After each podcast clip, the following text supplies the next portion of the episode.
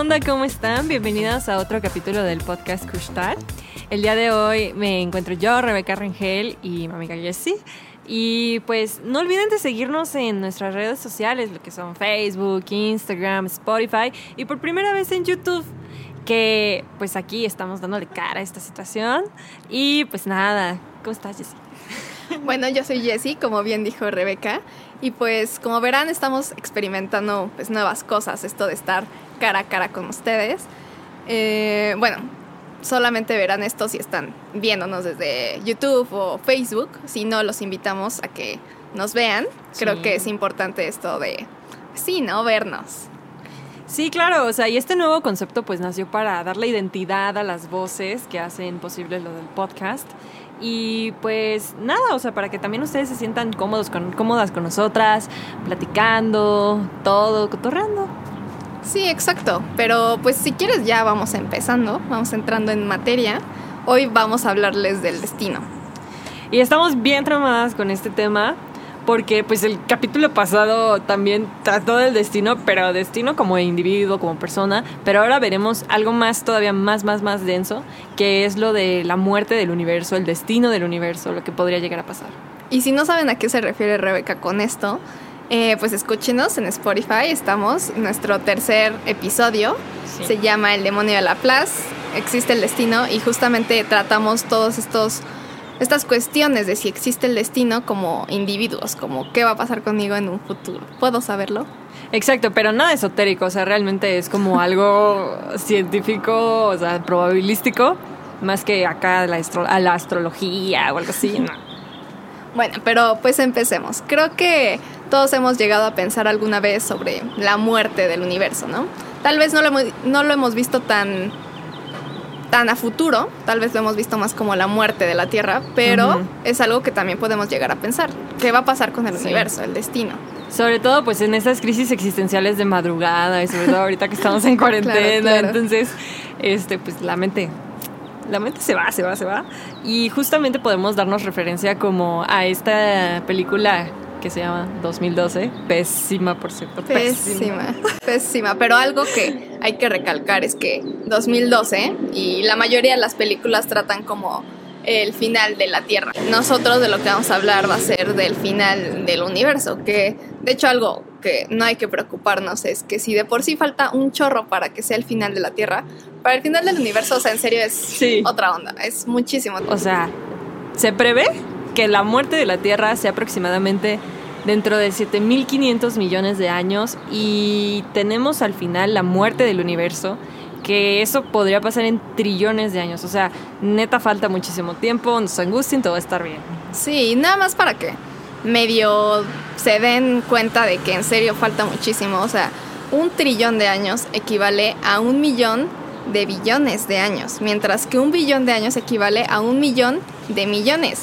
Y justamente Rebeca nos acaba de decir que faltan miles de trillones de años. Entonces es, es, algo, pues sí, muy, muy extenso, la verdad. Por poner un ejemplo, o sea, esta película de pues, que creo que la mayoría conocemos, que es Harry Potter y el prisionero de Azkaban. Uy, la mejor de todas. Sí, la verdad está muy buena.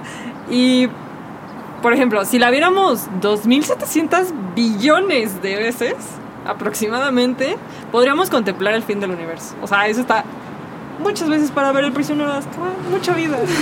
Aunque recuerden, este cálculo que nos acaba de hacer Rebeca mentalmente es solamente del fin de la Tierra. Y nosotros vamos a hablar del fin del universo, que es como pues lo que pues lo que nos llama, ¿no? En este podcast. Sí, justo empecemos desde el principio, ¿no? Pero pues desde el principio del universo. O sea, todo esto del Big Bang, que es donde comenzó toda la materia, el espacio, el universo en su totalidad. Y justo esto comenzó pues en un solo punto, ¿no? Sí, es lo llamado singularidad, ¿no? Exactamente. ¿Y qué pasó con esta singularidad? Pues se fue expandiendo, expandiendo y expandiendo.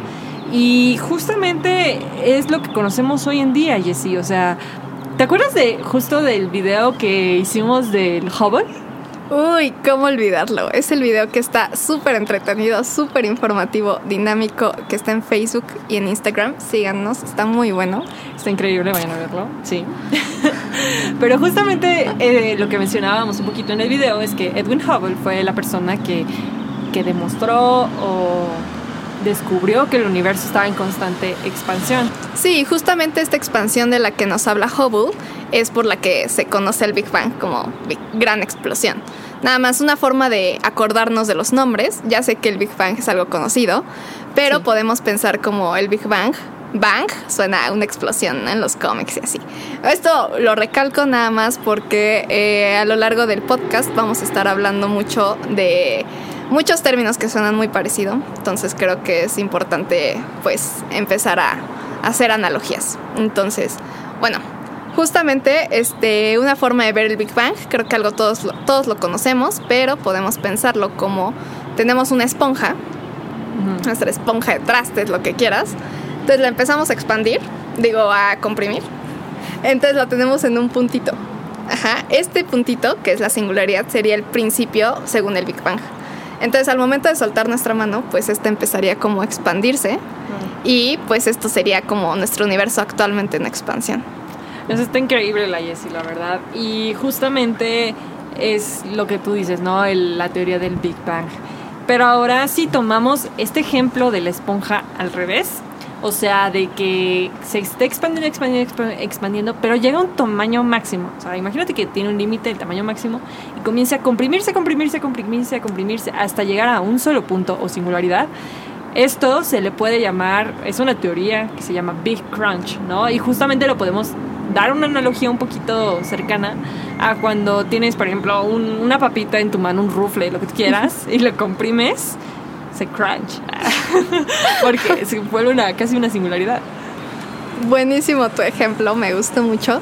Pero bueno, algo que podríamos preguntarnos es, ¿este es realmente un final? O sea, porque tú, tú nos dices que al momento de que el universo se empieza a comprimir, llega un, a un solo punto, una singularidad, y este colapsa, es una implosión. Pero también sabemos que el Big Bang empezó de ese punto. Entonces, ¿qué pasaría si ese punto del que tú nos hablas sea el principio de un nuevo Big Bang? O sea... Fíjate que eso no se podría, Jessie, porque en sí cuando llega la singularidad o punto, colapsa. Entonces, pero si esquivamos justamente ese momento antes de que colapse esa singularidad y vuelva a expandirse, eso sí es posible. De hecho, esa teoría es bien llamada Big Bounce, por bounce, que en inglés significa rebote. Entonces, cada vez que digamos bounce, podemos recordar una pelota pues, que rebota. Y justamente eh, es este universo volviéndose a expandir, pero no colapsa. Ok, entonces el Big Bounce, este rebote, sería como un Big Crunch, o sea, que se empieza a comprimir el universo. Después un Big Bounce, digo, un Big Bang, que se empieza a expandir el universo, pero sin llegar a ese justo momento donde está la singularidad, ¿no? Ese puntito. Ese puntito, ajá, exactamente. Y justo está bien interesante esto porque si esta teoría es correcta, podemos considerar que el universo está en una constante expansión y no solamente eso, que nosotros vivimos en una nueva expansión del universo. Ok, entonces por ejemplo, poniéndolo en las esponjas, ya, más, más tranqui. Tenemos nuestra esponja, sí. entonces la empezamos a comprimir y antes de llegar a ese puntito se empieza a expandir, soltamos nuestra mano. Ese sería el Big Bounce, como un rebote, ¿no? Justo, pero recuerda que esta esponja eh, de la que tú estás hablando ahorita ya no sería igual a la esponja inicial. Wow, entonces si ahorita este, nuestro universo sufriera un Big Bounce, el nuevo universo que se empezara a expandir ya no sería el nuestro, justamente sería un nuevo universo, un, uno distinto. Ándale, justamente así, Jessy, totalmente. Pero, este, pues ya, ahora bien, todo esto que dijimos del Big Crunch, del Big Bounce, es en, el, en la cosa de que llegara a un tamaño máximo y se comenzara a comprimir. Pero ahora, ¿qué pasaría si esa esponja de la que tú hablas, de lo del ejemplo, se expandiera infinitamente, no tuviera límite de expansión, sino fuera infinito, infinito? Sí, claro. Pues de hecho esta es otra, esta es otra teoría este, llamada Big Rip que pues nos explica justo esto, que qué pasaría si el universo fuera una esponja infinita, o sea, que se empieza a expandir infinitamente en vez de comprimirse. Y bueno, este, lo que sabemos todos desde pues, secundaria, prepa, es que la gravedad es esta fuerza que nos hace unirnos al piso cuando saltamos en vez de salir volando o que une a los planetas o así. Entonces lo que nos propone esta teoría del Big Rip es que si el universo se empezara a expandir infinitamente, si empecemos, pensemos en esta esponja, esta empezar, la materia que hay dentro del universo se empezaría a separar tanto que llegara a un punto que la gravedad, la fuerza de gravedad ya no sería suficientemente fuerte para unir, para dejar todo junto. O sea, sería como, pues sí, ya no habría esta fuerza de cohesión, ya todo se empezaría a separar. Sí, exactamente. Pero hay que aclarar que esto va desde galaxias hasta nivel subatómico. O sea, la materia ya no podría unirse, las partículas tampoco nada podría estar unido. ¿Y qué pensarías entonces que pasaría si, si ya nada pudiera estar unido, si pasara el Big Rip? Pues en sí nada podría existir, o sea, porque como todo se desgarraría y se desintegraría, pues ni la vida ni nada podría existir. Es como este meme de justo de, no me quiero ir, señor Stark, ¿sabes? Claro, aunque el universo es el que no se querría ir, ¿no? No, solo Spider-Man, sí, claro. Este, pero pues sí, está, está muy interesante este.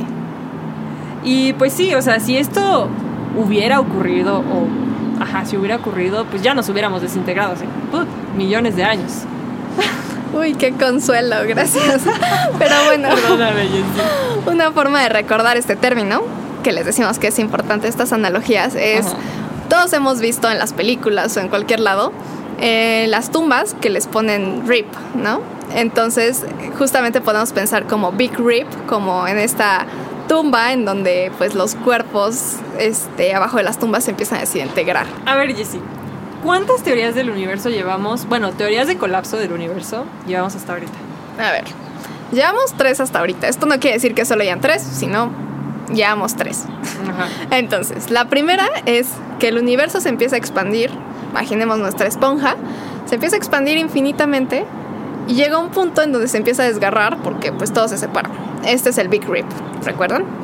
El segundo que llevamos es que tenemos nuestra esponja, nuestro universo, y este se empieza a comprimir, comprimir, comprimir así, hasta llegar a un puntito, una singularidad, en donde colapsa, ya, todo acabó. Este es el Big Crunch. Nuestro tercero que llevamos no es como tal un colapso así de que ya todo acaba, sino es más como un el rebote, el universo se empieza a comprimir, comprimir, comprimir.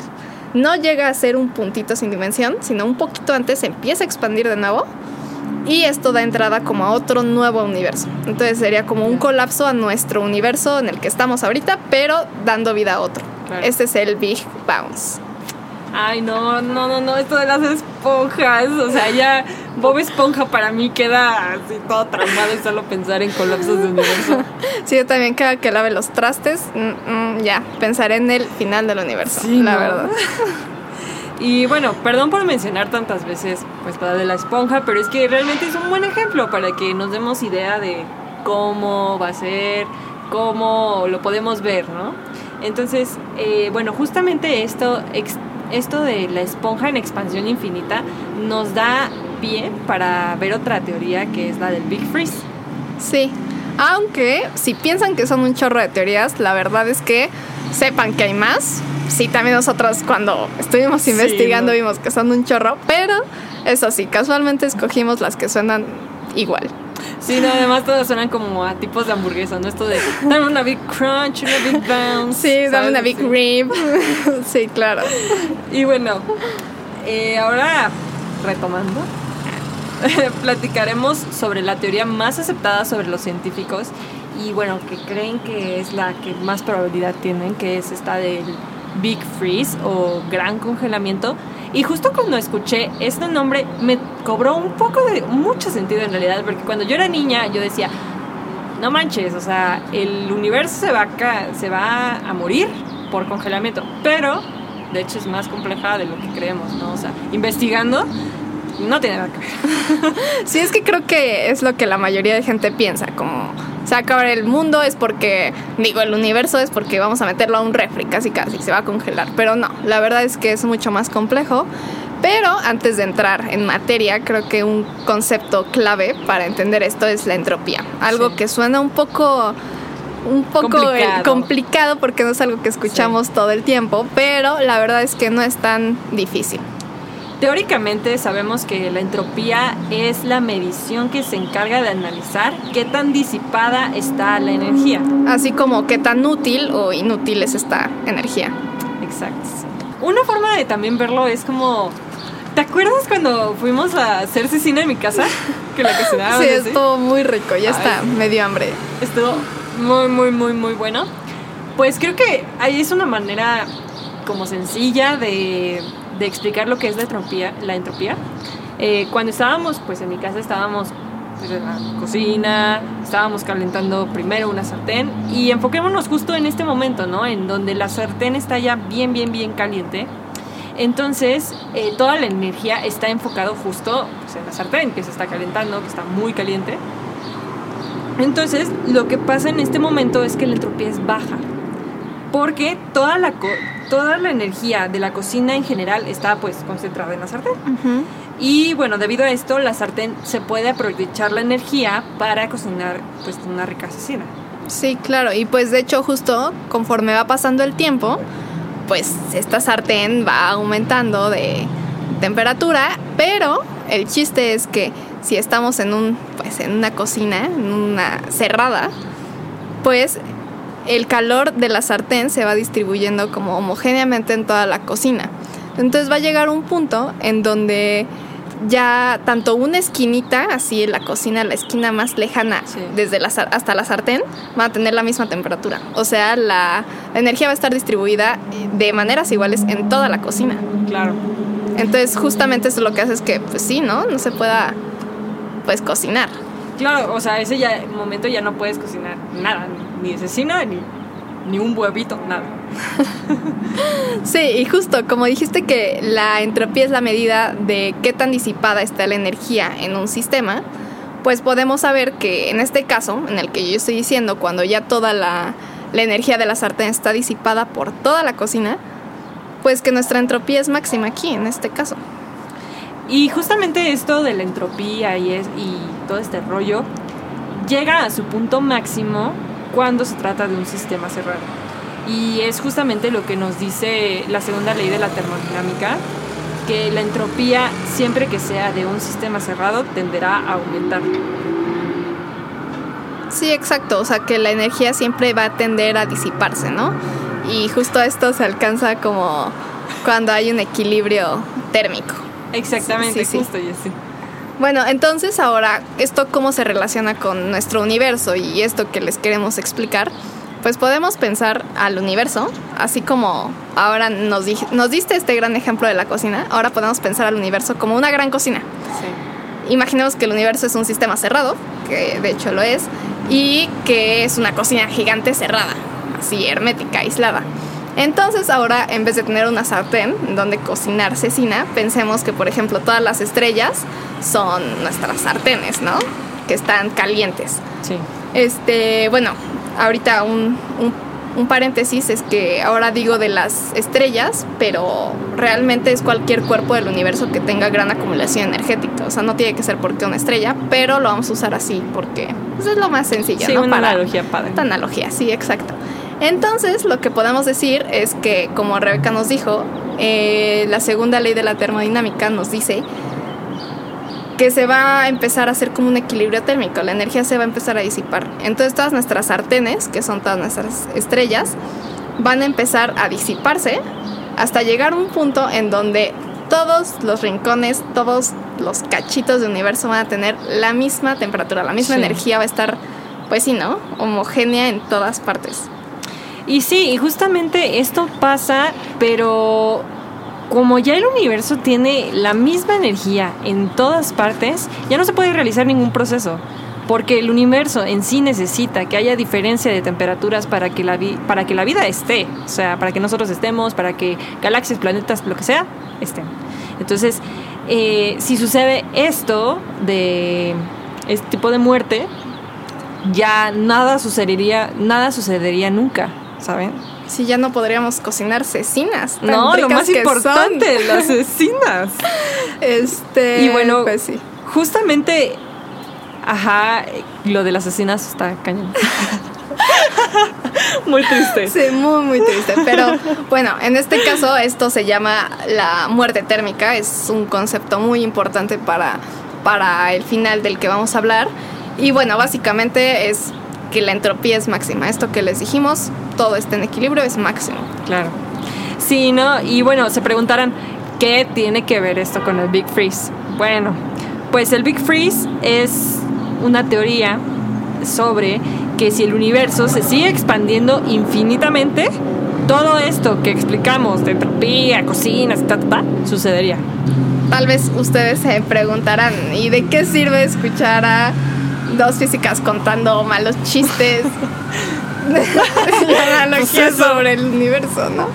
Sí, claro, ¿no? Pues porque el conocimiento es poder, muchachos. Ay, pero podemos irnos a algo un poco más literal que les puede ayudar en la vida. Vamos a darles un tipsote. Un muy buen tip. Muy buen tip, exacto, para ligar en una fiesta. Solamente eh, apréndanse este resumencillo. O ¿no? impresionar a sus amigos, lo Sí, que quieran. Muy, muy importante. El Big Crunch, empecemos, de estar en su máxima ex- expansión, se comprime tanto, tanto, y llega a una singularidad y un y se comprime y colapsa y como una papita crunch Como los rufles que Sí, como decías, los ¿no? hacen crunch y después por ejemplo tenemos a los al Big Rip como los muertitos que el universo se desintegra por una expansión infinita del universo Aunque los muertitos no se expanden infinitamente, Sí, claro. muy importante. Decimos el rip y hacemos la analogía con los muertitos por, por las tumbas, ¿eh? No, no por otra cosa. Y justamente, bueno, después de esto sigue el Big Bounce, que como pelota justo pues, rebota. o sea que el universo se expande, se expande, se expande y luego se comprime, se comprime, pero evita la singularidad, o sea, el punto donde colapsa todo. Y se crea pues un universo diferente. Y por último tenemos a nuestro Big Freeze, que reitero, no es meter al universo al refri, este, sino que al llegar a su- una misma temperatura, ya no puede albergar vida, o sea, ya no puede hacerse ningún proceso. Perfecto, entonces pudimos haber hecho un podcast en tres minutos, ¿no? Oye, sí, pero no le eches tierra al podcast. Sí, lo siento, lo siento. La verdad es que es un tema muy profundo y que hasta hoy en día los científicos no están seguros totalmente de cómo podría pasar, de qué se en qué podría terminar. Y pues, pero sabemos que la ciencia avanza muy rápido y que posiblemente en algún momento pues, lo podemos saber, ¿no? Sí, exacto. Porque ver nunca. Sí, ver jamás, pero puede ser que en unos años sepamos cuál de todas estas, tal vez ni siquiera está en nuestra lista, pero cuál opción va a ser la, pues la que acabará con el universo, ¿no? Pero bueno, ¿se acuerdan que al principio le hicimos esta analogía con el príncipe Azkaban, de que los posibles finales del universo ocurrirían como en miles de trillones de años? Sí. O sea, el, ¿cuáles serán? El Big El Big Bounce, eh, lo que es el Big Rip y el Big Crunch. Exacto, pues nada más para que se imaginen, o sea, si para eso os falta un chorro, o sea, en serio, un chorro, para el Big Freeze, que es este último que les hablamos de la entropía, que todo llega a una misma temperatura, Sí. falta mucho tiempo más, o sea, mucho tiempo más que en estos otros finales que por sí ya era una locura dimensionar Sí, el sí, tiempo, el ¿no? tiempo, ¿no? Claro, no. Y es tanto que hasta puede sonar absurdo, ¿no? De hecho, ni siquiera sé por qué estamos hablando de esto. Sí, va a pasar dentro de uh, trillones y trillones de años, ¿no? Pues sí, ya, ¿para qué estamos hablando de esto? Mejor llevámonos por una Big, Big Mac. Mac. Bye. Sí, ya.